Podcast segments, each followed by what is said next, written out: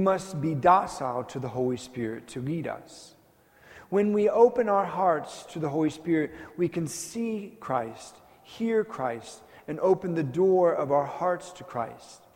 It is in this opening that allows us for the encounter with Christ. Truly authentic encounters with Christ not only change us to be more like Christ, but filled with the Holy Spirit, we are sent out into the world to bring them to Christ. Thus, encounter leads to evangelization. So I want you all to close your eyes. And I'm going to set this up as you close your eyes. I want you to take a moment to think about this past week. Remember last week, as we started our Lenten homily series, I asked you to do some homework. And that homework was to um, think about when you've had or as you have an encounter with Christ. So remember that encounter with Christ. It doesn't mean that um, it happened necessarily in a church, it could have been in moments of love, hope, strength, beauty, forgiveness, friendship. It can also, of course, be while you're praying, reading the scriptures. It can be during Mass or in a variety of other spiritual situations. But take a moment to think about when you might have encountered God this past week when you experienced something of his presence and purpose? When did you encounter him? What was going on during that? Was it expected or not expected?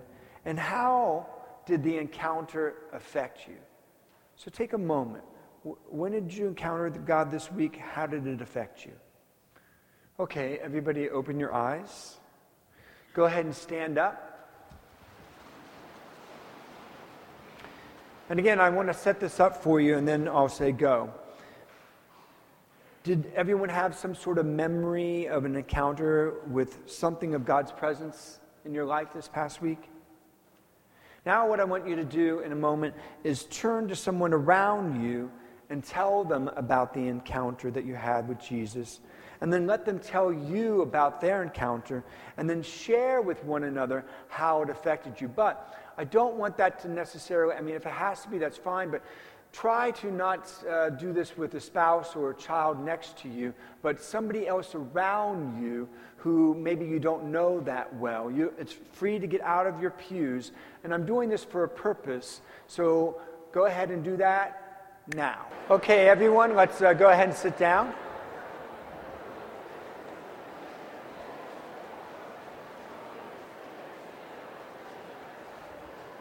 So, judging by the conversation, we probably could have gone on for another 10 minutes, right? Let me ask this question, though. Was it hard or uncomfortable or awkward uh, telling somebody about your encounter with Jesus just now? Show of hands. Just a few, okay? And that's, that's fine. And uh, was it easy to tell somebody about your encounter with Christ? Beautiful, excellent. What made it hard or what made it easy? How was it different from sharing about a super awesome movie that you've seen recently or a great place to eat? It is one thing to have an encounter, it is another to see value in it and permit it to affect us. And it's still another to share it. Yet, this is the cycle of the Christian life. We were made for encounter with Christ. To then let the encounter shape and form us. Then to allow the Holy Spirit to send us out to others to share the encounter. And not to some far off missionary land, and not to share doctrine and dogma and to teach necessarily in a catechetical way, but to family and to friends, to neighbors and to classmates, to acquaintances and coworkers. This is how the faith is grown, both in us and in others. The faith doesn't just grow by us sitting in a classroom or at church on Sunday and being taught what to believe. It really actually grows most by us encountering the person of our religion, and that's Jesus Christ. And then sharing Jesus with others. And not only does then the person grow by that sharing, but we grow by the telling of that encounter. This is God's design for the church. This is what church looks like. And not just in this little exercise where maybe we went out of our comfort zone and spoke to somebody that we didn't necessarily know. What you just did needs to go on throughout our life outside of these walls. That's church. Now, with this in mind, I want us to take a look again at today's gospel and let's see some things that perhaps we've never seen or never considered in this all too familiar gospel passage about Jesus' transfiguration on the mountain. I want to take it section by section, so let's just jump in. Jesus takes Peter, James, and John up on a mountain. There, he shows them something of his divinity. Literally, he glows with the light of his divinity. Then something happens which is key to understanding the nature and the purpose of encountering Christ.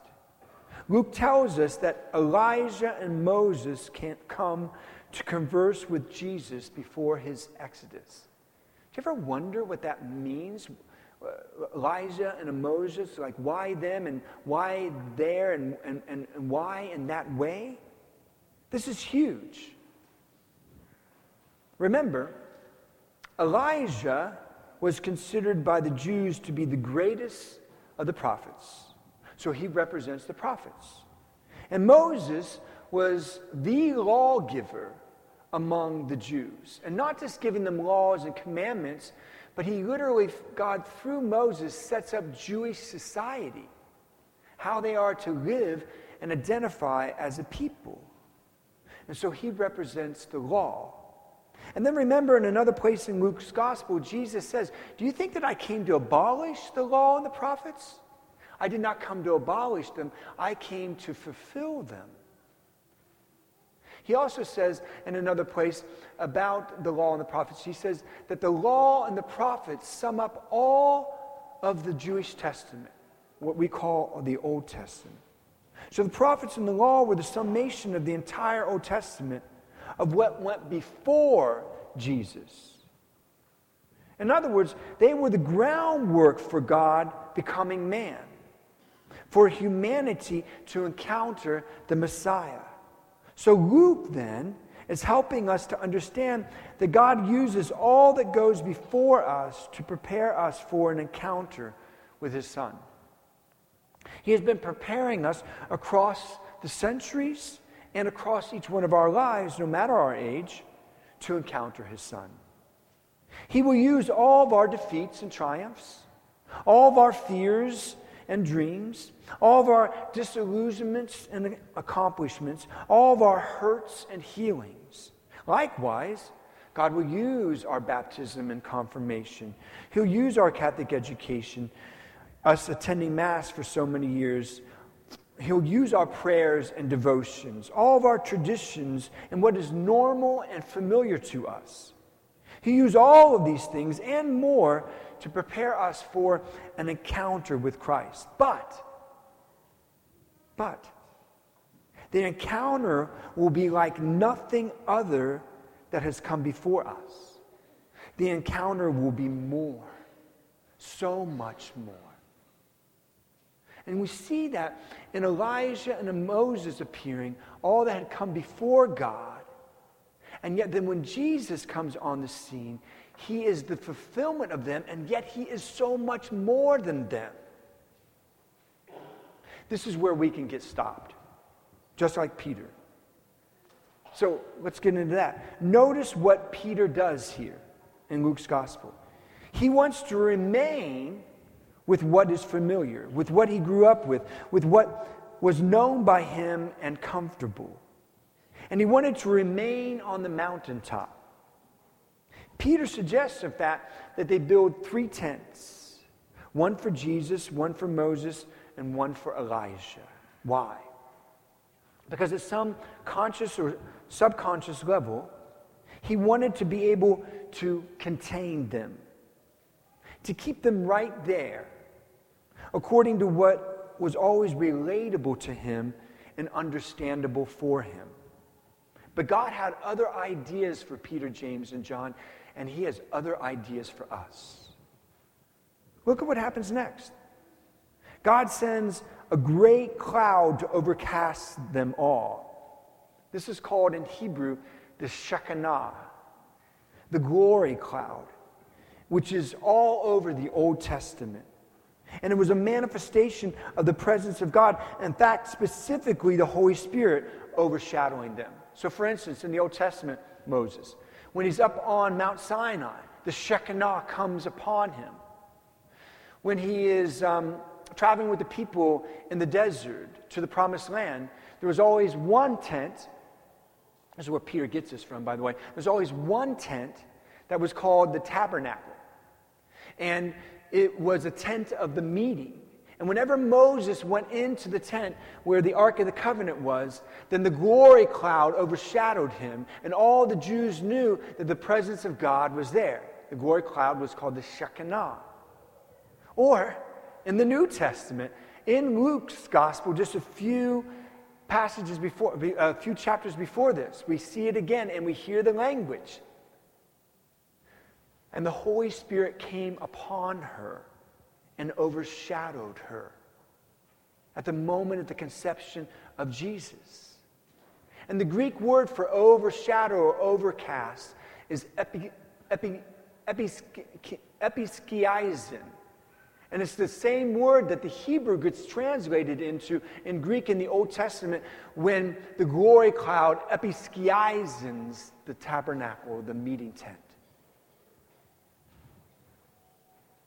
It is in the thick of this cloud of the Holy Spirit, this fog, that, and in the, only in the midst of this, that Peter, James, and John hear a voice say to them, This is my chosen Son. Listen to him. We are Peter, James, and John today. We are Christ's disciples here and now. God wants us to have an encounter with His Son, Jesus Christ. God wants this encounter then to be life changing. And He wants to use everything that has gone before us in our lives to prepare us for this encounter with His Son. He wants to use all the ups and downs of our lives, all the hurts and healings. He also wants to use all of our religious upbringing, all of our traditions that we've known as individuals and throughout our years here at St. Francis as parishioners, all what is familiar and comfortable to us as followers, He wants to use. However, God wants to use them in order to take us beyond them. Remember, He says, I did not come to abolish the law and the prophets. I came to fulfill them. I came to bring them to where they were always meant to be brought. The problem? We, like Peter in today's gospel reading, fear continuing the journey beyond what we know. We want to contain the workings of God to the stuff that we have known from our past. Confine it to what we've seen and can understand and to what we can accept and not accept. Still, God calls us to enter into the cloud of unknowing, to venture into the cloud of the Holy Spirit, the fog where we can't see and we don't know where to go, precisely so that we can truly, finally hear His voice and know his son, Jesus, the Messiah, as our Savior. In this place, we can truly and finally then also listen to him. Here is where we make the choice, like Peter, to trust in Jesus. And exactly because God won't allow us to remain with what has been familiar to us, but calls us beyond them to the fulfillment of what they were always meant to lead us to. All that has been given to us in our traditions and personal histories is what will lead us to the mountaintop, will help us walk up the mountain with Jesus, but we are not to remain on the mountain. Why? Because, like Peter, James, and John, if you read on in the gospel or you read in Matthew, they are to be sent down from the mountaintop experiences into the valleys of this world. That is, into the lives of other people, so that they can share not just what they've been taught, and we can share not just what we've been taught, our religion, but we can share more, so much more. We can share the person of our religion, of our faith, the one we have encountered. And so, encounter moves to evangelization. You see, this is what Jesus is trying and telling us is going to have to happen with each of us and to our parish as a whole. We can't remain with what we've known across our lives over the decades of our lives as individuals or as a parish. We can't keep doing what we've done just because this is always the way that it has been done, because it is familiar and comfortable to us. All that has gone before us, all the ups and downs, all the traditions, God wants to use to lead each of us to truly and finally and fully encounter His Son, Jesus Christ, to truly and finally listen to Him.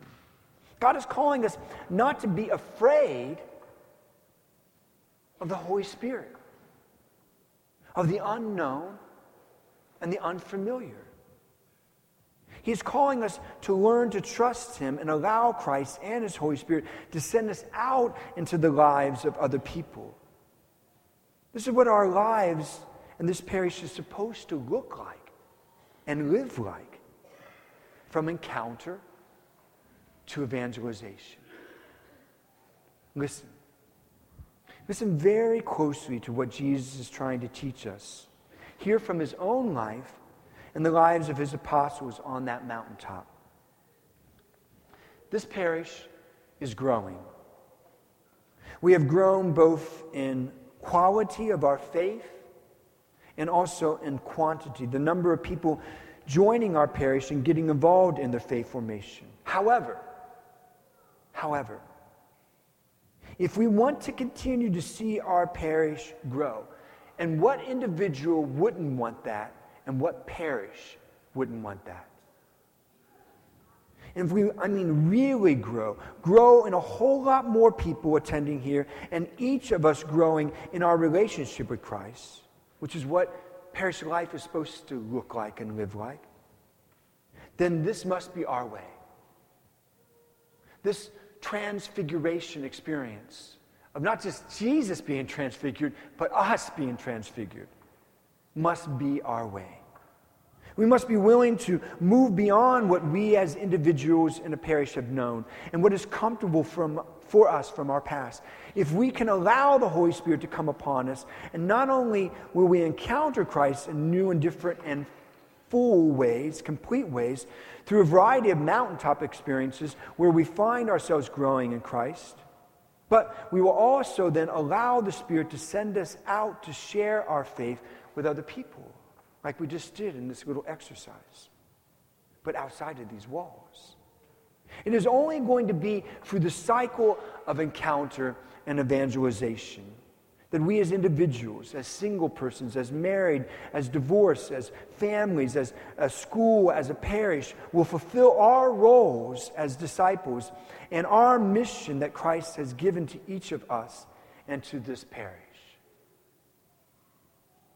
The good news, and I've just given the good news, but the more good news is God is providing a multitude of opportunities for us to have mountaintop experiences right here in our own parish at St. Francis de Sales, such as through Alpha, men's and women's and couples discipleship groups, young adult and youth ministry, Eucharistic adoration, retreats, conferences, speaker series, prayer groups, and days of prayer. All of them, all of them chosen and set up for encounter and from encounter to evangelization. Like, like at Mass, God is calling us to radical hospitality, to warmly welcome people who are being called by the Holy Spirit to come check us out because they're hearing about what is happening here. What are we doing with them? Are we ignoring them? Are we not going up to encounter them, to welcome them? You know, traditionally, Catholic churches have three or four or five greeters or ushers in the back of the church. The new evangelization is that we're all greeters, we're all ushers, ushering the people that the Holy Spirit brings in. God is calling us too to invite family and friends to join us in all the many ways that they can grow in faith with us. One such occasion to grow closer to Christ and learn to share Christ during this Lenten season will happen starting this evening at 7 p.m. And then go to Monday and Tuesday evenings. It's our parish mission. We'll have our parish mission from 7 p.m. to 8:30 p.m. each of these three evenings. Three missionaries who are longtime friends of mine, who have no, I've known for several years, and who are such awesome men of God and powerful and engaging speakers, will come here to us and teach us how to become not more like Christ, but to become Christ. To become Christ for others. Then, this Wednesday at 7 p.m., we will have our Lenten reconciliation service with several priests to hear confessions, a Eucharistic adoration holy hour, worship and praise music, and prayer teams around our church to pray with people. Want more. Want more of God. We were made for more. And like the first disciples, don't get stopped with what's familiar and known and comfortable. But like Peter, James, and John, allow the mystery of the Holy Spirit to episkize in you, to overshadow you like a glory cloud, so that you can truly and finally and fully listen to the voice of God.